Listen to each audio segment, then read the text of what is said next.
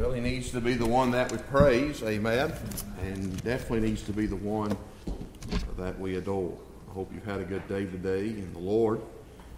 Uh, I have been pondering some, and this afternoon was sitting down there and, and thinking a little bit about Brother Gene.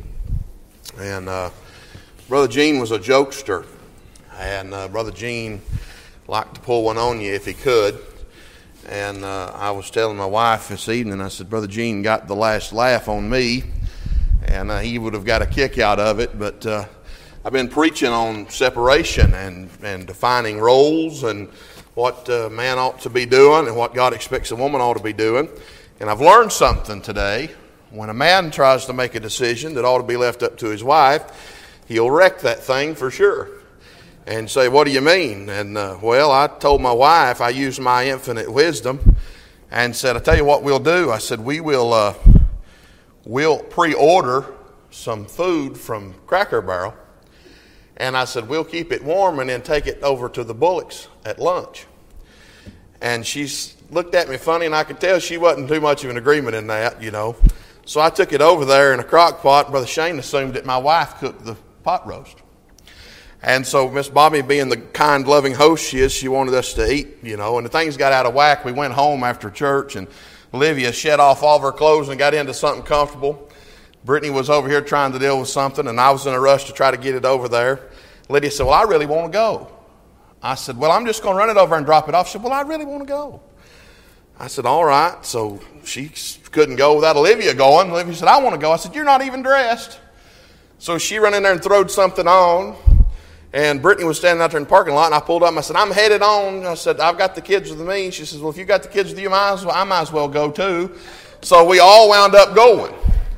So I go over to deliver the pot roast that looked like my wife made it, yet she didn't. And Brother Shane was bragging on that good looking pot roast. And I'm looking at the kids, and the kids is looking at me, and I thought, oh, this ain't going to go good at all. And so I'm sitting there, and my wife about to break my kneecap off because she's wanting me to tell them that she didn't make that roast. And I'm sitting. I told Brother Shane, I said, I'll sit in the back. I'm, that was one time I didn't want to be sitting in the back. I wanted to be out in the front. And I'm sitting there thinking, if y'all just shut up and leave me alone, I'll tell Brother Shane later. It ain't no big deal, but it was a big deal to my wife. And Miss Pam, she's so graceful. She leaned over to, to Olivia and she goes, Your mama makes really good biscuits. And Olivia goes, my mama didn't make none of this. so on the way home, on the way home, Brittany's looking at me, and I ain't wanting to look at her. And she says, You know, she goes, That's my bed you lay in at night. And she says, If you want to lay in it tonight, I suggest you fix this problem. I said, Yes, ma'am. And so, needless to say, the next meal that's going to the Bullocks will be homemade. My wife will be sure of it. Amen. All right, so we got past all that, praise God. But anyway, nonetheless, we did have an enjoyable visit, and I appreciate that. My knee's a little sore from being pinched, but no big deal. Then to beat all that, I'm in a brown suit today, tonight, instead of my black suit, because I come in and I made a cup of coffee, and I thought I've got at least 30 minutes to sit down in the easy chair and relax till I go back down to my study. I made a piping hot cup of coffee, sat down in the recliner, and fell asleep and poured that thing in my lap. And I said, Woo! I come up from there screaming on fire. And so it's been an eventful day, amen. But it's been a good day. Glad to be saved. So I told my wife, I said, Well, Brother Gene would have got a kick out of that. He got the last laugh on over me, didn't he? All right. Well, praise the Lord. Let's go to 2 Kings chapter number 7 tonight. 2 Kings chapter number 7. I'm going to be uh, reading a lot of scripture, not reading it at one time, just working down through here, so we'll keep our seat tonight and uh, just read and uh, try to preach through what the Lord has uh, laid on our heart for tonight. Okay, got a got a burden, and uh, going to going to look at some things. We were dealing in Sunday school this morning about how. Uh, the Lord Jesus Christ, no doubt, was, was grieved, understanding what he was going to have to go through at Calvary, how he had desired Peter, James, and John to go with him to pray, and how the Lord had went a little farther, and we we're looking at some things that uh, the Lord Jesus Christ knew that he was going to have to deal with. And we agree that Jesus did expect Calvary to come. He did know that there was an hour in which he would have to give his life. Uh, but you would also agree that there's things in our life that we don't expect. All right? Today's been a perfect testimony of that. just things, how things can just get a little bit uh, out of whack. And, and that's life. We don't always know what to expect. There's, there's almost the expectation to uh, expect the unexpected, so to speak, in life, right? We, we know that life is full of trouble. We don't know what's going to come, but we do know that there will be trouble. And uh, we talk about the expected and the unexpected. And as we look at these verses of Scripture, I, I want to be reminded and consider tonight we don't know what this world has to hold, all right? We don't know what we're going to have to deal with in the future.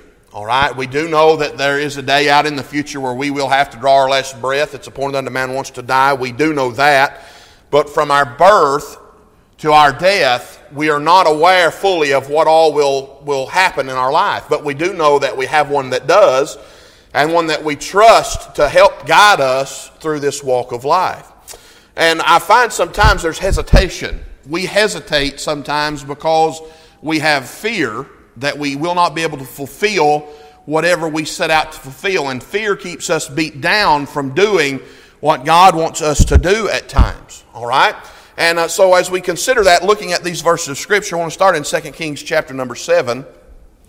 Uh, chapter 7, verse number 1. 2 Kings chapter 7, verse number 1. The Bible says, Then Elisha said, Hear ye the word of the Lord. Thus saith the Lord, tomorrow about this time shall a measure of fine flour be sold for a shekel, and two measures of barley for a shekel in the gate of Samaria. Now, what's important about this verse of Scripture is we are seeing the price of fine flour. And Elisha is saying that the, the price of the fine flour, in layman's terms, is going to be dirt cheap. And we find that, but what's, what causes that to seem unlikely is that there was a famine in Samaria, all right? And uh, the, the Syrians had laid siege on Samaria over in chapter number 6. And uh, we find that there, there was hunger in the land. Uh, we can read starting in verses 24, and we're not going to do that, down through verse number 31. You'll find that the price of a, of a donkey head, Brother Shane, was un, un, un, a huge amount of money. How much meat could come off a head of a donkey? There were people starving to death. Inflation was at an all time high because you weren't getting much for a whole lot of money, but because people were starving to death, they were willing to pay whatever they had to to eat. And Elisha here, we understand the, the, the king was going to have Elisha killed. He was laying blame on Elisha for this, this situation, being, situation being what it was. And he comes out and he says that the price of fine flour will be sold uh, a measure of fine flour will be sold for a shekel and two measures of barley for a shekel in the gate of Samaria. The best I could tell by looking at a conversion what is a shekel converted into American money would be somewhere between 30 to 60 cents, give or take. I couldn't find an exact figure. There was different conversion charts that said different, and I think that, that the time frame has something to do with how that was converted, okay? But neither here nor there, we consider that a measure of fine flour is roughly a bushel of flour. So there's going to be a bushel of flour available for roughly 30 to 60 cents in our American money. That's cheap compared to what they were spending just to try to buy a donkey head and boil some of the flesh out of, out of his head. All right? They were, they were hungry. But the Bible said in verse 2 Then a Lord on whose hand the king leaned answered the man of God and said, Behold, if the Lord would make windows in heaven, might this thing be? And he said, Behold, thou shalt see it with thine eyes, but shalt not eat thereof. In other words, if you're going to be a smart aleck, and you're not going to hear what the Lord said through me, then you'll see it, but you won't partake of it. And so he was calling him out, if you will, for his arrogance. And so the Bible says here, verse 3 And there were four leprous men at the entering in of the gate, and they said one to another, Why sit we here until we die? Now, I underlined that in my Bible because that's been plaguing me for several weeks. Why were these men entering in? Why were they at the entering in of the gate? They were outside the city, Brother Shane. And we find why that is in Leviticus chapter number 13 and verse number 46. Let me read that to you real quick. Verse chapter 13, verse number 46. The Bible said, All the days wherein the plague shall be in him, he shall be defiled. He is unclean. He shall dwell alone without the camp shall his habitation be. Now, first and foremost, we already know and understand that leprosy in the Bible is a type and picture of sin. It attacks the flesh. We understand that. Leprosy will destroy you digit by digit, limb by limb until it takes your life, but it is literally eating away at your flesh. And this leprous one was to be outside the camp of who? God's chosen people. So it's a picture of sin keeping someone away from the people of God. A sinner will never be in the portals of glory with its Savior and with those that have been born again if he's still a sinner, not been cleansed by the washed by the blood, if you will, of the Lamb.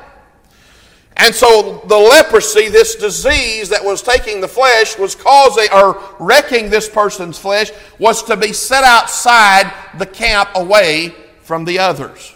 Also, a picture of separation, for we know what happens evil communications corrupt good manners. Amen. All right, so having said that, we see here that there were four leprous men at the entering into the gate. What happened? They all had the same problem, but they were not allowed to be in the city with God's people because of this unclean disease that they had. But here's what the question is all of, all of uh, Samaria is dying and starving and dwindling away because Syria has come in and laid siege upon this land they have taken over lock, stock, and barrel, and we are oppressed to the point that there's nothing to eat. We are literally going to stay right here in Samaria, which is the capital city of Israel, and we are going to die here because we have nothing to eat. And so the four lepers are sitting outside of the gate, pondering on the situation as it stands. Now, in everyday life, before the, the Syrians had come to lay siege, the lepers would have been outside, and the, the people of God would have been inside the, the city, and they would have been living life as normal. Life would have been fine. They would have had what they needed, and the lepers would have had to suffer outside the gates. But in this situation, because of the oppression of the land brought on by the Syrians, the lepers are saying they ain't no better in there than we are out here. And so their mindset is this why are we sitting out here? What are they going to do to us? Kill us? What's the worst thing that can happen? We're dead already. And so here's what essentially the question is why sit here until we die? That's a question that you and I ought to ask ourselves spiritually today. Now, we talked the, this morning about uh, how beautiful are the feet of them that preach the gospel. And we were talking about how all the miles on the feet of those that were preaching the gospel undoubtedly, no doubt, made their feet very dirty. They were grimy, they were uh, calloused, and, and, and, and had a lot of abuse, if you will, traveling all those miles. And we talked about how that they would have got nothing done sitting on the seat of do nothing. But their feet were beautiful because the, the, the shape that their feet was in was a testimony to the willingness to, to live a life that was pleasing unto God and go do what the Lord said, I want you to do, which is what? Send the gospel to every creature, to preach what thus saith the Lord God. First of all, these lepers here, I want to, want to say this, they're pondering on something. So, point number one this, this evening is they're, they're pondering on something. They're questioning where they are and what they're doing. We must do that today as the people of God. Periodically, from time to time, stop and question where we are in reference to what God's book says we ought to be doing. So they're pondering. Why sit here until we die? If we say we will enter into the city, then the famine is in the city, and we shall die there. And if we sit still here, we die also.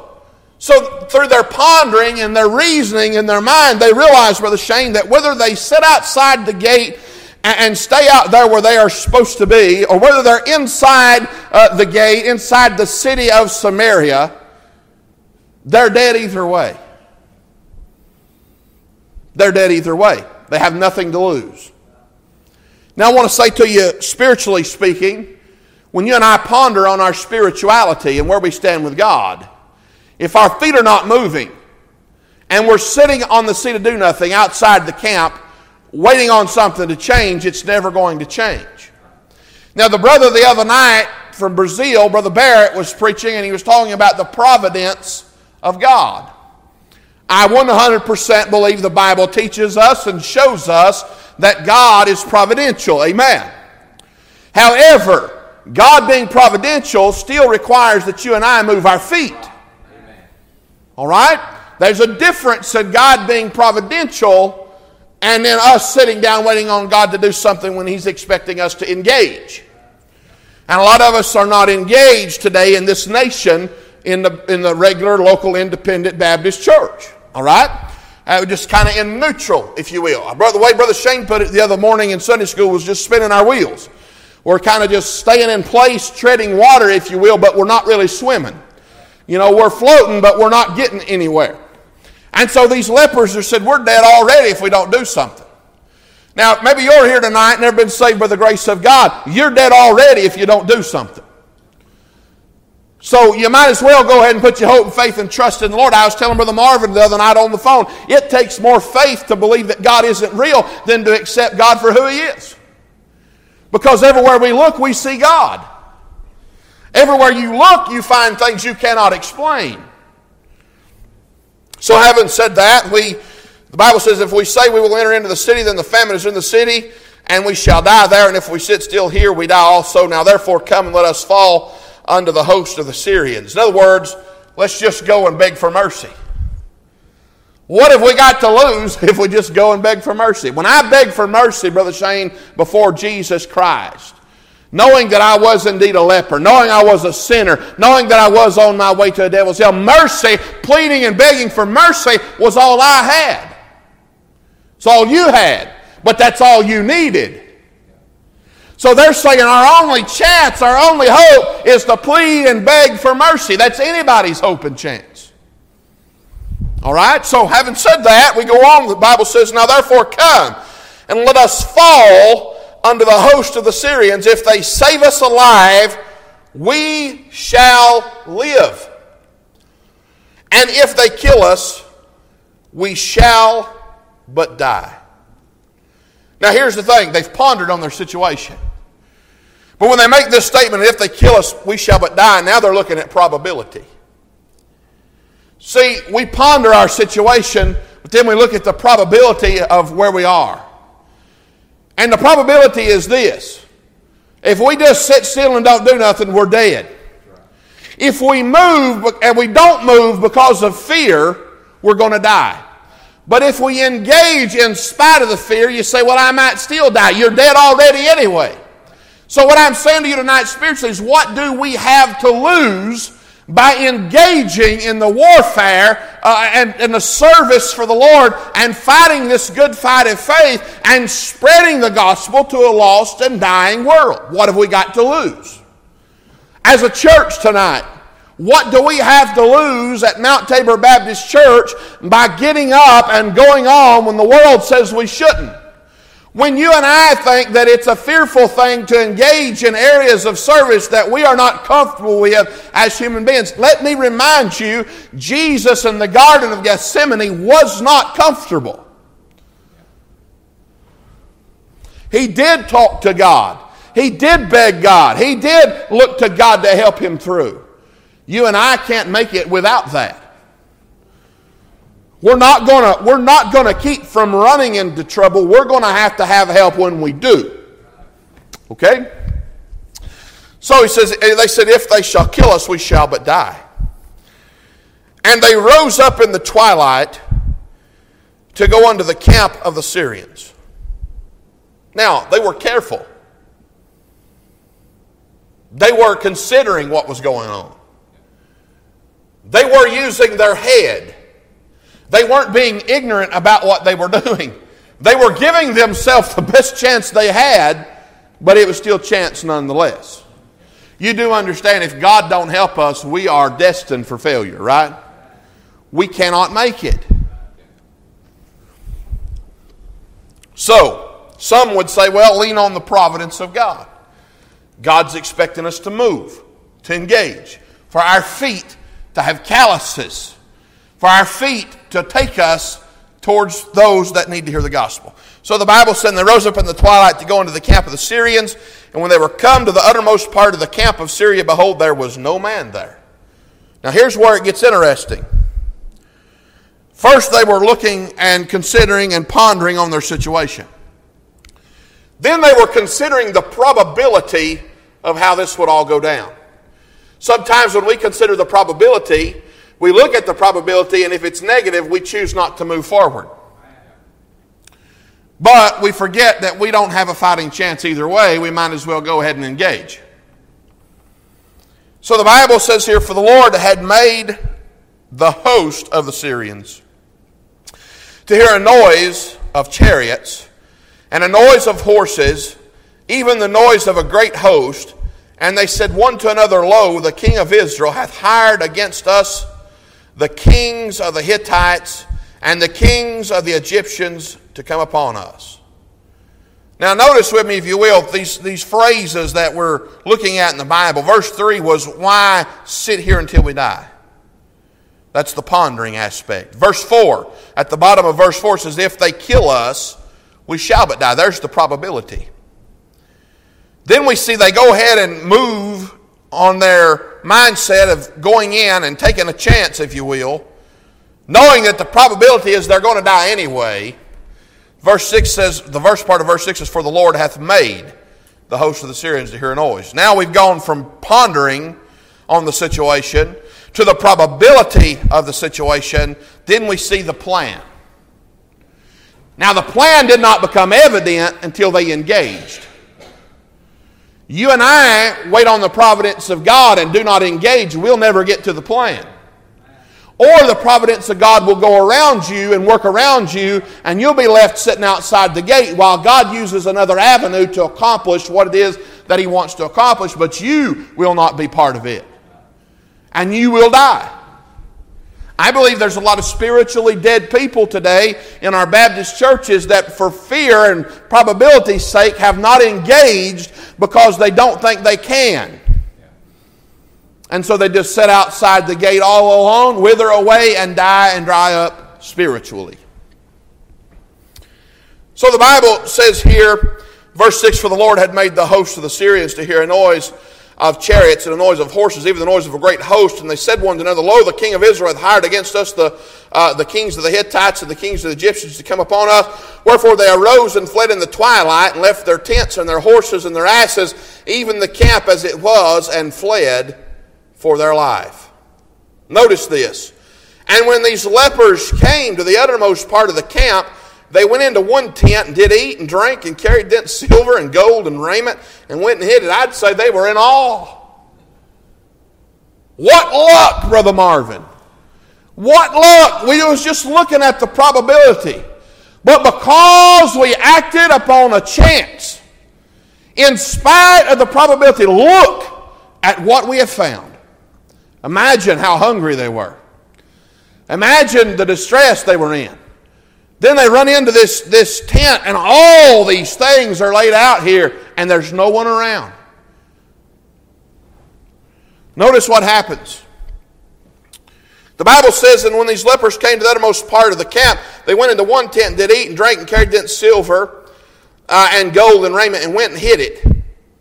And came again and entered into another tent, and carried it thence also, and went and hid it. So, if you'll follow with me, we've gone from pondering them saying, Why sit we here until we die? to the probability eh, where they said in verse 4, And if they kill us, we shall but die. Then we go to verse 6 and said, For the Lord hath made the host of the Syrians to hear a noise. There's the plan. God had a plan all along. God spoke to Elisha. Elisha did not know how it was going to go work out. Elisha just trusted that the fine flour would be cheaper than dirt come the next day. So Elisha had faith in what God told him. But the lepers, how God brought it to pass is what's amazing. God used four men that symbolize a picture of sin to do something to help his people. You know what God's doing with you and me today? Just using some old sinner boys and sinner girls that's been saved by the grace of God to do his work.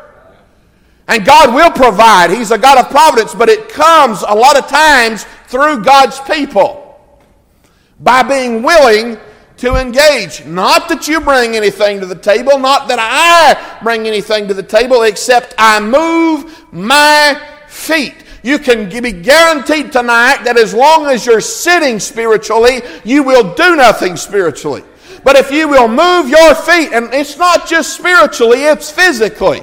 You're going to literally have to get up and purpose to do something for God and move your feet. Say, I don't know how. I don't know what will become of it. I don't know. It doesn't matter. None of us do. We're expecting the providence of God, but He's expecting us to put our feet down in the morning and start walking. And so we, we see here the provision. We went from pondering to the probability to the plan. Now we see, after all of these things, the provision in verse 8. So in verse 8, they're just, they're having a time, if you will. They eat and they drink. And listen, after they filled their belly, Brother Marvin, because I don't care how much gold and silver is around, if you haven't eaten a long time, you're going to sit down and pull up to some chicken. And they sat down and they eat till their bellies were full. And they drank until they couldn't drink anymore.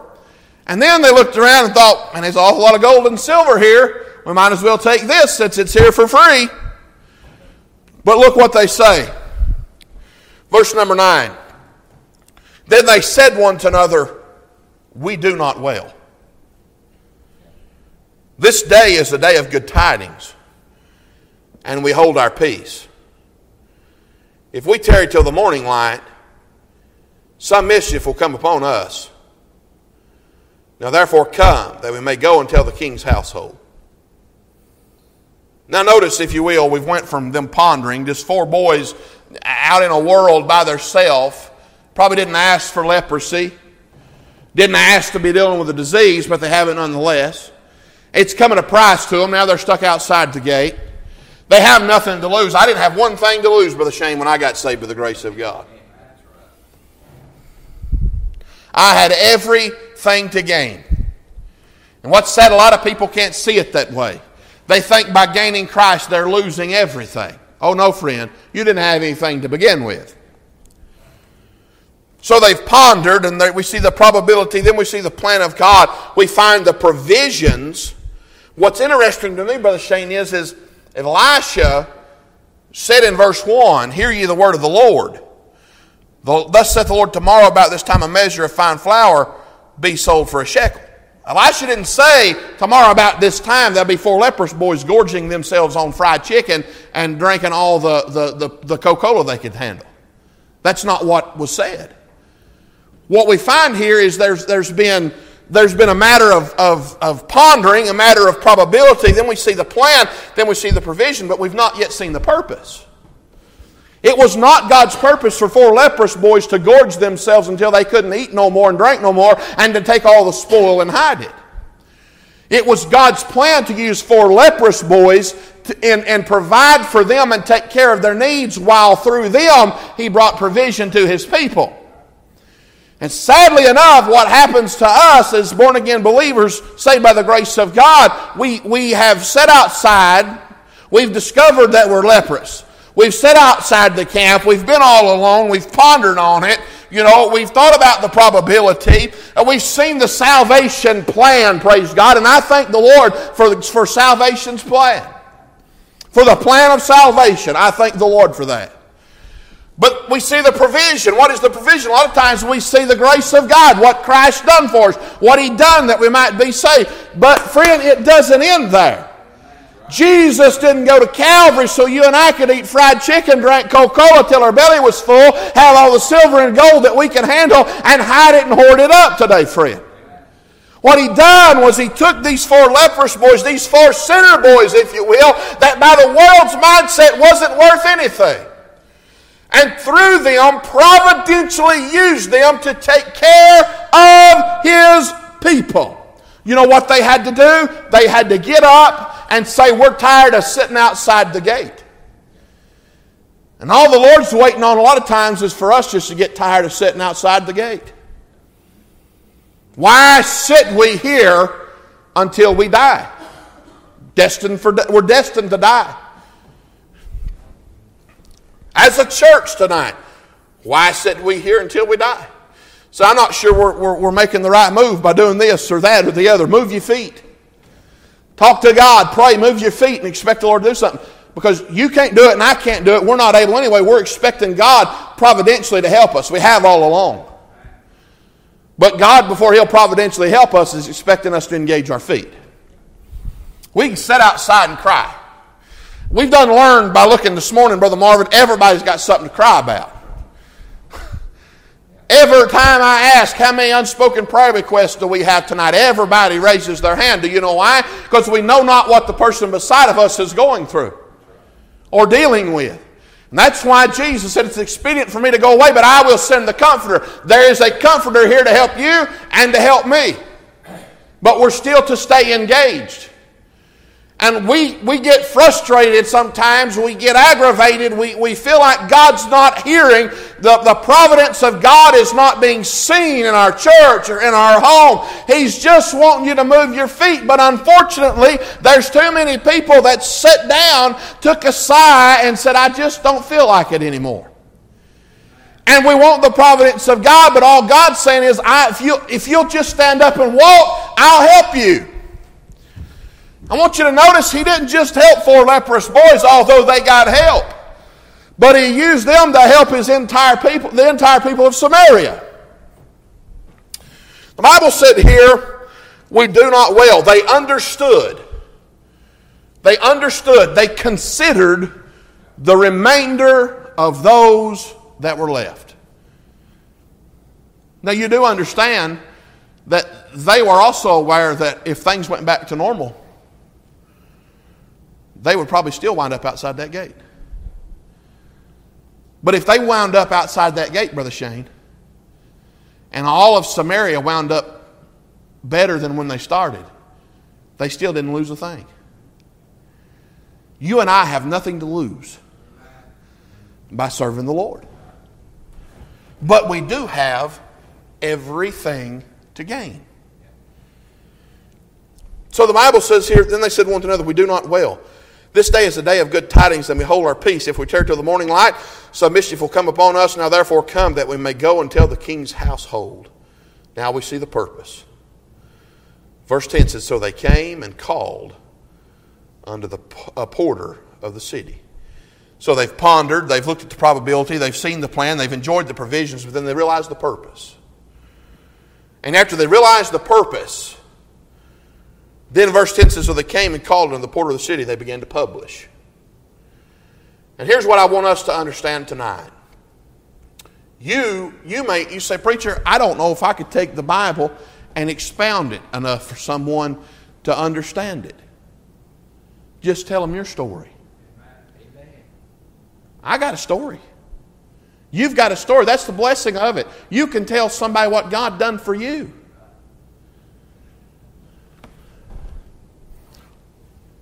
All these men done was went and told the porter what they'd found. Let me, let me tell you what we have run into. Let me show you what we have discovered. And so we, we find here the purpose, and we find that they begin to publish. Now you'll find there was some doubt. The king didn't believe what the lepers reported.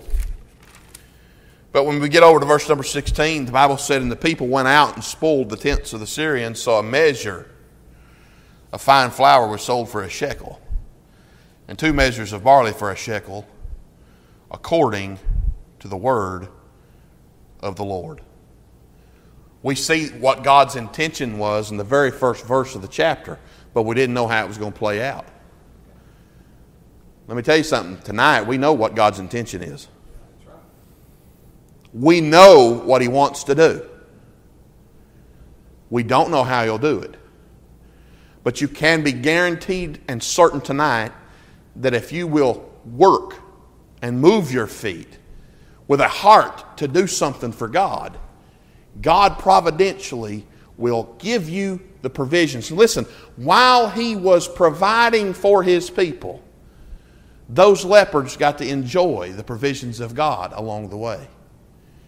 You and I, in our service for the Lord, God is taking care of us along the way. That's why he says, Brother Shane, seek ye first the kingdom of God. Not just seek ye first the kingdom of God, but seek ye first the kingdom of God and his righteousness, and all these other things shall be added unto you. God will take care of us tonight and meet our every need, but he wants us to be moving. He wants us to be walking. He wants us to be serious towards him. So we find the providence of God in these verses of Scripture but they did not know how it would come to pass. Isn't it amazing what God used to get his plan through? God just used four leper boys. Now, when I read this story, I'm reminded of Jeremiah chapter 29. Go with me there quickly, and we'll be done tonight. Jeremiah 29.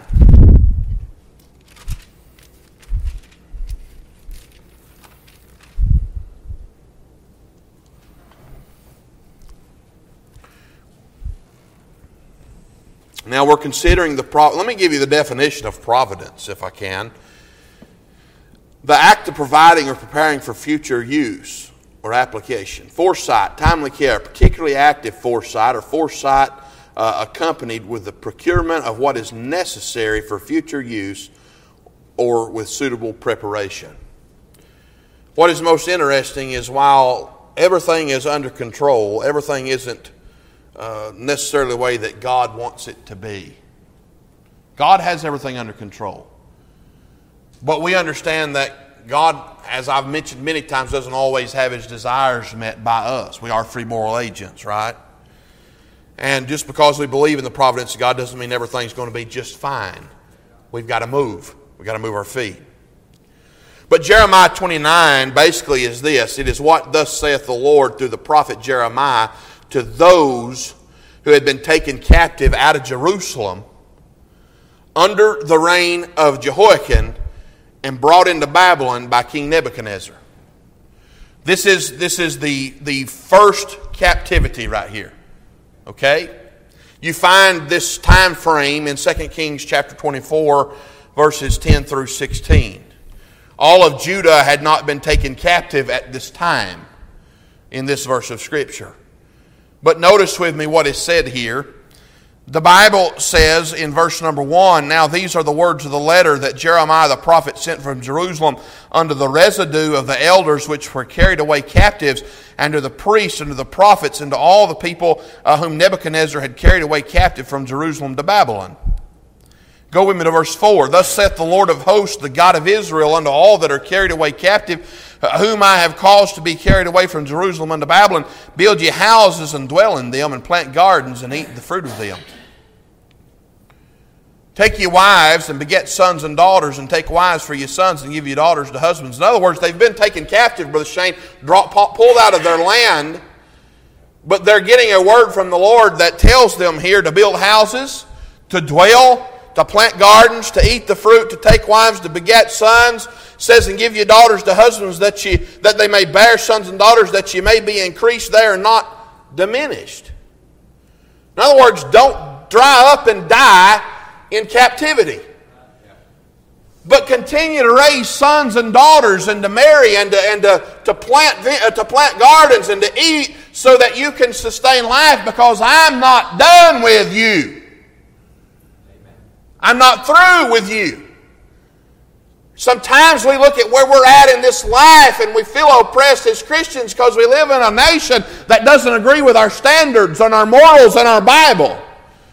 And it almost, you just want to quit. You look at the trash that's going on in the public school system today and the stuff that they're shoving kids down kids' throat.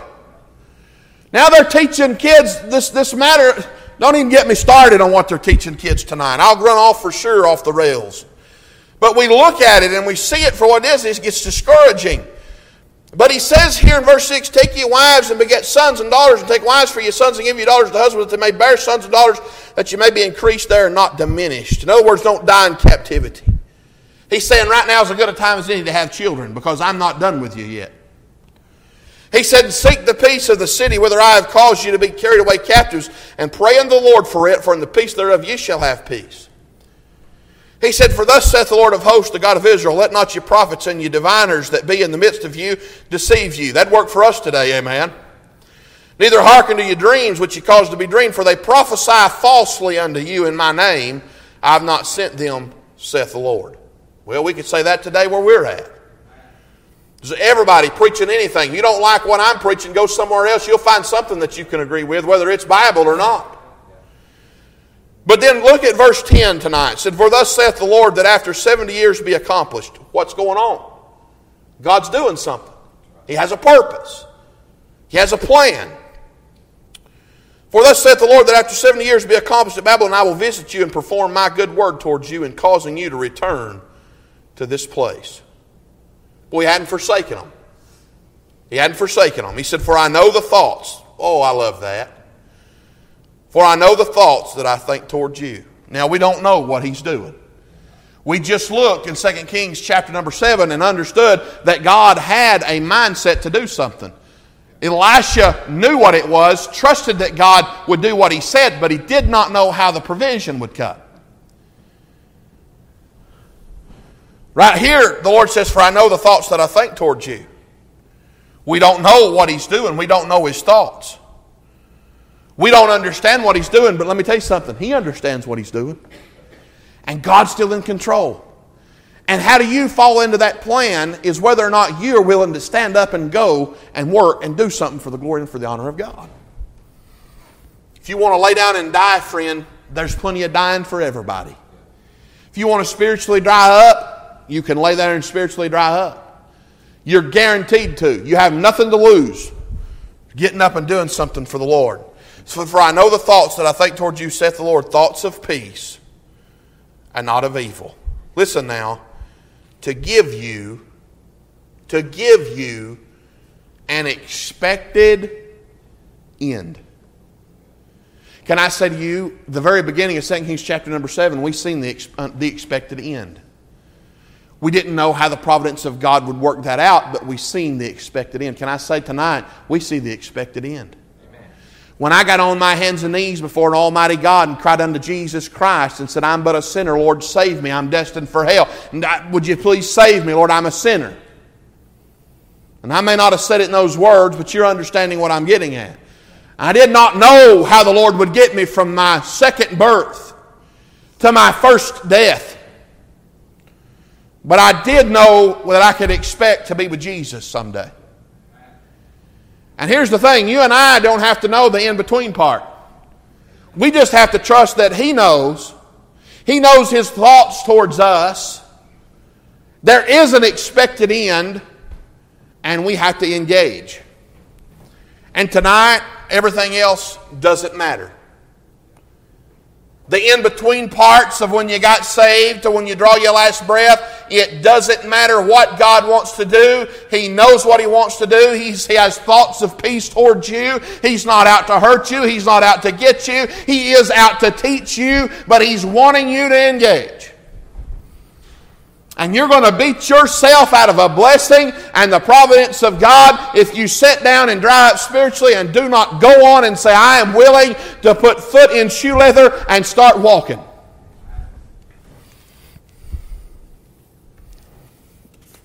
We have an expected end. You can expect the unexpected, friend, while expecting the expected. I thank the Lord for that. And you can expect Him to help you tonight with the unexpected. You know, Jesus taught the disciples how to pray. But when He taught the disciples how to pray, He prayed differently, Brother Marvin, when He went into the Garden of Gethsemane. When He was in the Garden of Gethsemane, He was praying because He needed to reach God to help Him with His flesh. Because His flesh was dreading what his flesh was going to have to endure. Is what he taught the disciples wrong? No, absolutely not.